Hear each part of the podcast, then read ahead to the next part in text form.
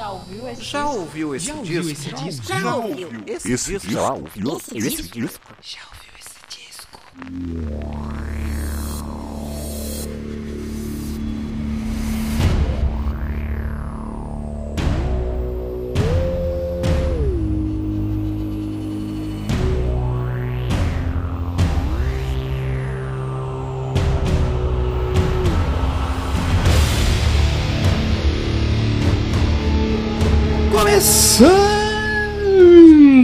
Um podcast. Já ouviu esse disco? Eu sou Danilo de Almeida e essa é pergunta que eu faço pra vocês em todos os episódios deste podcast, onde a gente fala sobre discos. Exatamente, estamos na terceira temporada do podcast. E essa é uma temporada que, vamos dizer que é tema livre, né? Como eu já mencionei lá no primeiro episódio. É, eu faria aqui nesta temporada discos que me surpreenderam de alguma forma, que eu não conhecia, e quando eu fui ouvir eu fiquei surpreso. No episódio passado, um desses discos da lista original, falei aqui no primeiro e no segundo episódio, para falar a verdade, eu escolhi discos que realmente eu não conhecia e me surpreenderam muito, já que foi um disco que eu fiz questão de escolher, conheci a banda, conheci os trabalhos anteriores e quando eu fui ouvir, fiquei de boca aberta porque é um disco muito bom. É, hoje nós vamos falar sobre o Quadra do Sepultura. Que descasso, hein, gente? Que descasso. Se você é daqueles que não ouve o Sepultura é, dessa fase nova, sem os irmãos Cavaleiros, eu sinto muito que você tá perdendo ótimos trabalhos, porque realmente Sepultura é maravilhoso. Esse disco é muito bom mesmo. Antes de começar o episódio, não se esqueça de seguir ah, o podcast lá nas redes sociais, né? no Instagram, já ouviu esse disco, e no Twitter, já ouviu o disco. Conto com o feedback de todos vocês. Diz aí se você tá ouvindo, se você tá gostando da seleção musical até agora. Nessa temporada vamos misturar um pouco rock, pop, vai estar uma mistura aí, não vou deixar para fazer separadinho, que nem foi na segunda temporada. E eu espero que vocês estejam gostando, conto com o feedback de vocês. Vamos pro episódio e responde aí pra mim. Quadra do Sepultura, já ouviu esse disco?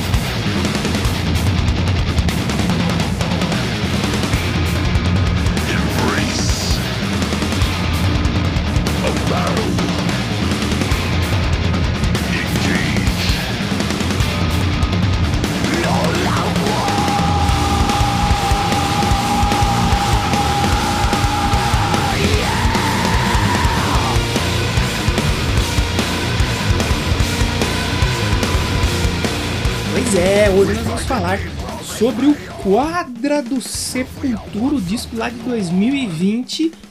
Um descasso, descasso mesmo. E que no próximo final de semana vai estar comemorando um ano de lançamento. Caramba, passou muito rápido. E para falar um pouco assim, uma história com Sepultura, eu sempre assim conheci muito pouco, muito pouco mesmo. Conheci o básico ali, Roots, é, conheci Pra, pra, pra resumir, eu conheci o que tinha clipe, né? Ouvi ali na época da MTV, eu lembro muito do Convicted in Life. Ainda tinha o Igor na banda, é um baterista que eu gostava muito. E eu lembro de ver o clipe, eu lembro que tinha aquela versão deles do Bullet Blue Sky. E era o que eu conhecia. Depois a gente foi gravar um Doublecast, né? Outro podcast que eu tenho com meu amigo Léo Nocete. Se você não conhece, vai lá ouvir que é muito legal a gente foi gravar o episódio do Sepultura. Isso na época que o Machine Messiah estava sendo lançado, lá em 2017, acho. E aí eu vi a discografia inteira e achei muito bom mesmo. É, a fase com os irmãos Cavaleira. Depois tem um. Tem uns altos e baixos ali, mais baixos do que alto.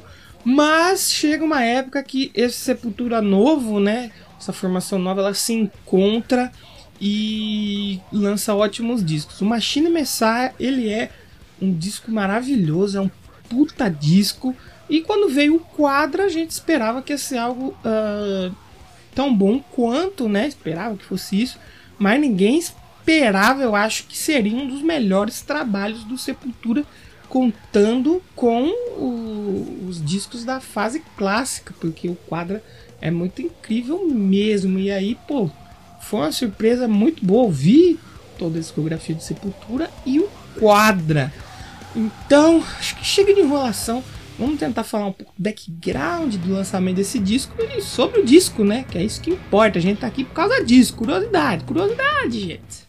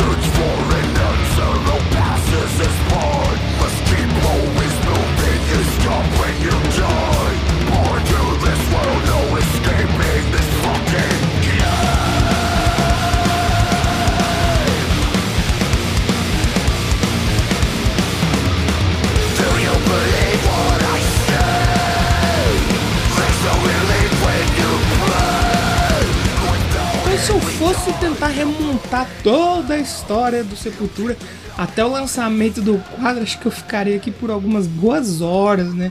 Mas basicamente a banda teve seu início lá em 84, né, com os irmãos Max e Igor Cavaleira. Talvez é o maior nome de metal brasileiro no exterior. Eu, eu acho que não é nem talvez, acho que é com certeza Sepultura é a maior banda brasileira lá fora, né, que tem um nome de maior peso.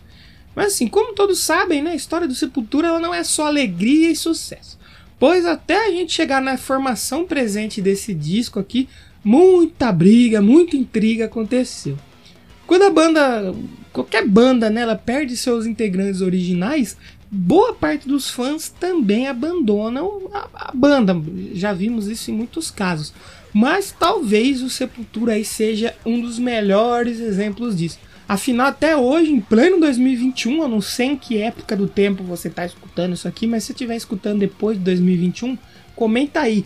Ainda existe fã do Sepultura que não ouve os discos lançados aí após a saída dos irmãos Cavaleira? Diz aí pra mim, porque é, é uma pena, né? Os caras estão perdendo aí discos maravilhosos, né? Como o antecessor do Quadra, o Machine Messiah, e até o ótimo Kairos, né? É outro disco bem bacana aí que os caras estão perdendo de ouvir por causa de besteira, né, cara? E assim, de fato, o Sepultura, após perder aí o seu membro fundador, né? O Max Cavaleira, eles ficaram aí alguns anos procurando uma nova sonoridade. O Igor continuou por alguns anos, mas depois saiu também, né? E eles queriam encontrar essa nova sonoridade para não ficar apoiado para sempre na fama do gigantesco e revolucionário Roots lá de 96, né?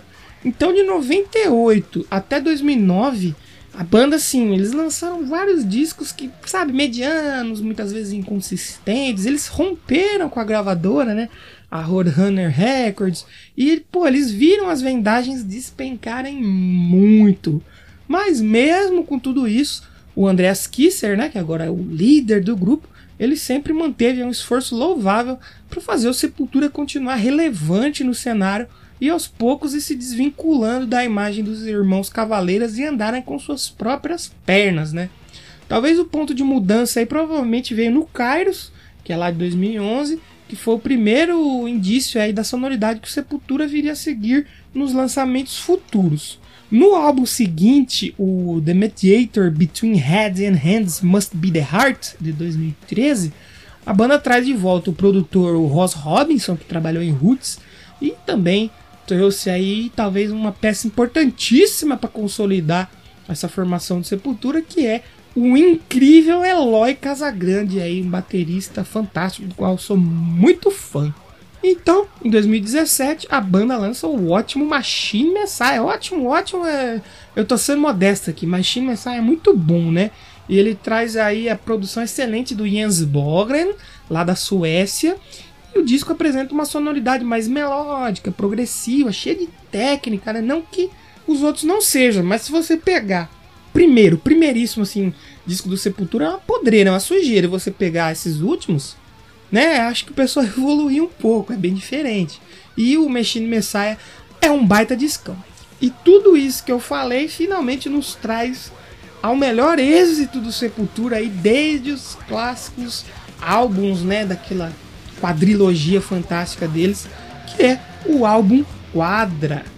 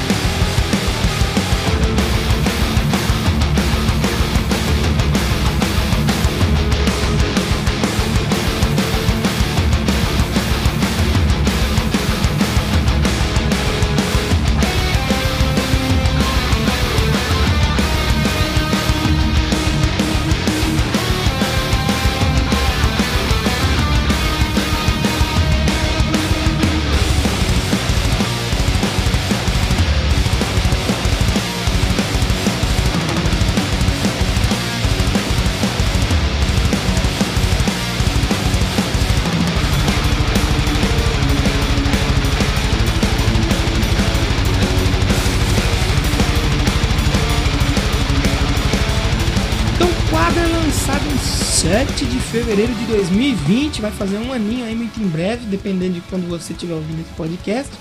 E mais uma vez ele foi feito lá na Suécia com o produtor Jens Bogren, que é responsável aí por trabalhos com os mais diversos nomes do metal, desde Angra, Dragon Force, Ark Enemy, Creator e vários outros nomes de peso. O álbum ele foi lançado pela Nuclear Blast e um pouco mais tarde no Brasil pela BMG. Eu tenho esse disco e vou mostrar para vocês lá no Instagram, arroba já ouviu esse disco. Vai, vão lá que eu vou falar um pouquinho sobre ele. Foi um disco que eu peguei numa promoção da Amazon bem legal e eu vou mostrar para vocês. E assim como o seu antecessor, Machine Messiah, o Quadra ele é um álbum conceitual, né? Dessa vez ele é baseado aí no Quadrivium, que basicamente são as quatro matérias ou artes que são aritmética, geometria, música e astronomia. Que essas artes eram, elas eram ensinadas nas universidades helênicas, né? Após o trívio vem o quadrívio, né? A palavra vem do latim quadrivium, que significa quatro caminhos. Baseado nisso, a banda dividiu aí o álbum aí em 12 faixas, né? Em quatro sessões de três músicas cada, sendo assim, a primeira sessão com as músicas mais trash metal, né, baseada no som clássico do Sepultura, como eu falei lá do começo, mais sujo, mais pesado, mais bruto. A segunda sessão, ela já é inspirada num lance um pouco mais groove metal, uma percussão, né, que a banda explorou muito lá no álbum Roots. Já a terceira parte e a quarta elas vêm nessa linha final da história do Sepultura. A terceira parte ela tem trechos mais progressivos, né? Inspirados aí por músicas como Iceberg Dance do álbum Machine Messiah. E a última parte já é um, algo mais melódico, sinfônico, tem alguns corais, alguns instrumentos de orquestra, assim, é bem interessante, que é semelhante à, à música Machine Messiah no álbum Machine Messiah, né? E aí a banda apresentou o nome do disco e a faixa Isolation ainda no Rock in Rio de 2019, né? Quando eles abriram a noite do metal lá no palco principal do evento. Além da Isolation sair como single em 8 de novembro de 2019, ainda saiu a Last Time em 20 de dezembro, ainda de 2019, e a Means to an End, que foi lançada no mesmo dia que o disco, em 7 de fevereiro de 2020, né? A arte da capa ela faz uma alusão a uma moeda, né? Uma espécie de uma moeda ali que na parte da frente ela tem uma caveira que tem tipo um mapa mundo assim gravado na parte de trás da, da, da cabeça da caveira, é bem interessante. E na parte de trás do disco, que é o outro lado da moeda, tem a gente vê o logo da banda, acho que tem um nome também do disco. E a arte é assinada pelo artista Javier Andres, que também foi o, o responsável pela belíssima capa do Machine Messiah. Se vocês ainda não viram nada sobre Machine Messiah, por favor, depois desse podcast aqui vai ver, porque desde a capa até a última música é um estouro, é um sucesso, assim como o quadro. Então, como eu mencionei, o Eloy Casagrande, né, o alienígena da bateria, como eu chamo aquele, aquele rapaz, ele não é da Terra, ele é um, é um monstro, é um ET, rapaz é demais. Ele foi muito fundamental para esse disco, pois das 12 músicas, ele compôs 11 ao lado do Andreas Kisser, sendo aí que só a faixa instrumental quadra é só feita pelo Andreas. Então, o Eloy foi uma peça fundamental para a existência do quadra e passou consolidar essa formação que eu acho que é a melhor desde a formação clássica de Sepultura. Sem dúvida, enquadra todos os músicos apresentam aí o que tem de melhor, né? O vocalista o Derek Green, ele tem sua melhor performance nos 22 anos à frente de Sepultura, mostrando que tem uma baita versatilidade vocal, ele canta limpo, canta gutural, dá pra você entender o que ele tá falando, é muito legal. O Andreas Kisser, acho que ele dispensa comentários, né? Não é à toa que ele é um dos maiores nomes da guitarra brasileira. O Paulo Xisto também do baixo não fica para trás com suas linhas muito bem construídas ali, né, costurando tudo. E para mim, o maior destaque desse disco com certeza é o Eloy, já falei, gosto muito do Eloy. Eloy é incrível. Que ele toca aqui não tá escrito, gente. Eloy, ele é um rolo compressor na bateria. E talvez também ele esteja no seu auge, esteja no seu auge aqui nesse disco, porque realmente o que ele tá tocando aqui é algo é algo incrível e ele já mostrava que ele ia ser diferenciado desde a época que ele era menino, né? Chegou e não se vira nos 30 do Domingão do Faustão. Ele não é, não é mentira, não. Ele foi no Faustão mesmo, menino. E o Eloy, para o Sepultura, talvez tenha sido a grande sacada, né? Eles terem trazido o Eloy para a banda. E para destacar algumas faixas aí, para te deixar curioso para ouvir o resto do disco todo, né? É difícil só destacar algumas, porque o disco todo ele é fantástico. Se você não ouviu, você já vai estar um pouco errado, mas tudo bem, eu te perdoo. Eu vou destacar aqui Isolation, Means to an End, Cape Town Enslavement, Raging Void é muito foda, uma das que não fica de fora das minhas playlists. A Guardians of the Earth, que acho que eles fizeram um clipe também na, durante a pandemia, né? Que é a Cepo Quarta, que eles chamam. Tem a The Pentagram, que é a música que você ouviu aqui no começo desse bloco. A Agony of Defeat e a belíssima Fear, Pain, Chaos e Suffering, que tem a participação aí da vocalista Emily Barreto da banda Far From Alaska. Ficou muito legal essa faixa aí com a Emily Barreto. O quadro ele arrancou elogios aí de toda a mídia especializada que não poupou palavras para deixar claro quanto foi foda o quadra e que finalmente o Sepultura conseguiu realizar um trabalho no mesmo nível dos discos clássicos da banda, né, que são o Benef The Remains de 89, o Arise de 91, ano que eu nasci. Olha quanto tempo já que esses caras estão aí. O Chaos AD lá de 93 e o classiquíssimo Roots de 1996. O álbum ele apareceu em centenas de listas de melhores lançamentos de 2020. Lá no Doublecast a gente colocou ele como um dos melhores discos de 2020. E também foi colocado aí na lista dos melhores álbuns de metal do Brasil da história. Realmente esse disco ele é um absurdo, cara. Não é heresia nenhuma afirmar isso, porque o, o Quadra é um trabalho de altíssimo nível. Eu realmente eu tenho muita pena de que ainda tem birra, né, desse Sepultura novo, né, o Sepultura pós Irmãos Cavaleira, porque eles estão perdendo de ouvir álbuns aí incríveis, cara. O Quadra é um álbum que não tem como você ouvir e falar que é ruim, cara, não tem como. E para quem gosta de colecionar, né, como eu falei, eu tenho alguns discos aqui, o Quadra está na minha coleção. É, foi lançada uma versão dupla em Earbook e Digipack também, que ele vem com oito músicas ao vivo. Elas foram gravadas lá no Audio Clube em São Paulo em 2015. O quadro entrou aí nas paradas de mais de 17 países, né? Algo que não acontecia desde o Against de 1998. E sem falar também que é o álbum mais bem sucedido da história do Sepultura na Alemanha e Suíça, que ele conseguiu ultrapassar aí as posições atingidas pelo Roots, ou seja, o Quadra não tá de brincadeira, é um descasso mesmo.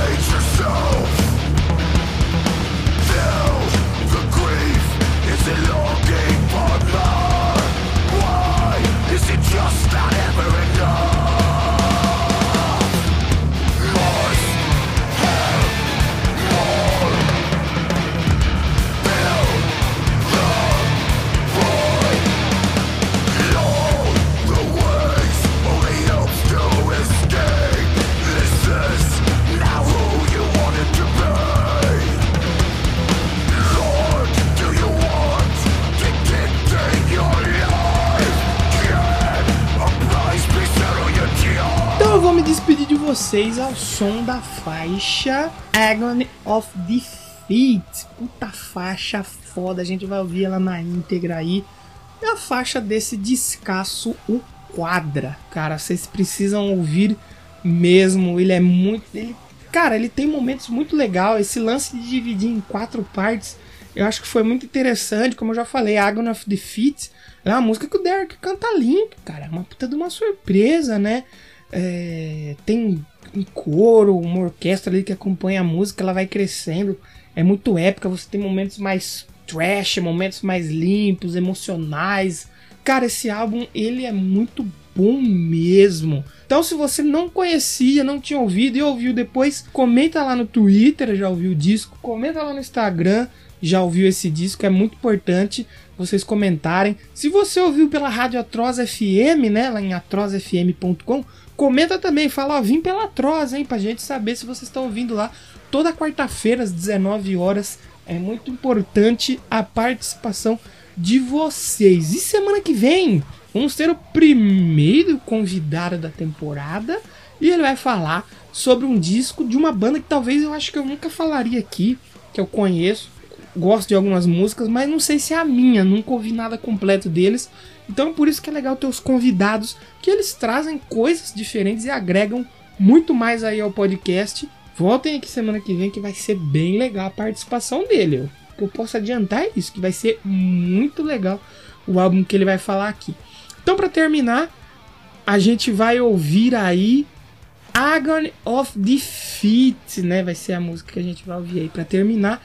E eu volto semana que vem com mais podcast e já ouviu esse disco. Então, não esqueça de responder para mim aí, que eu, eu gosto de saber a resposta de vocês. Eu, eu pergunto e eu gosto de saber. Quadra do Sepultura, e aí, já ouviu esse disco?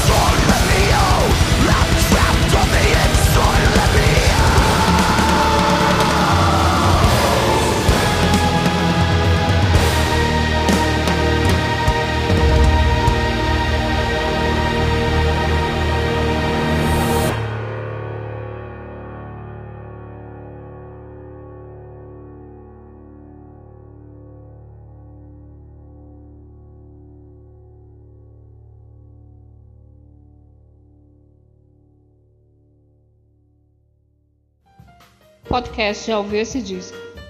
Roteiro e edição por Danilo de Almeida.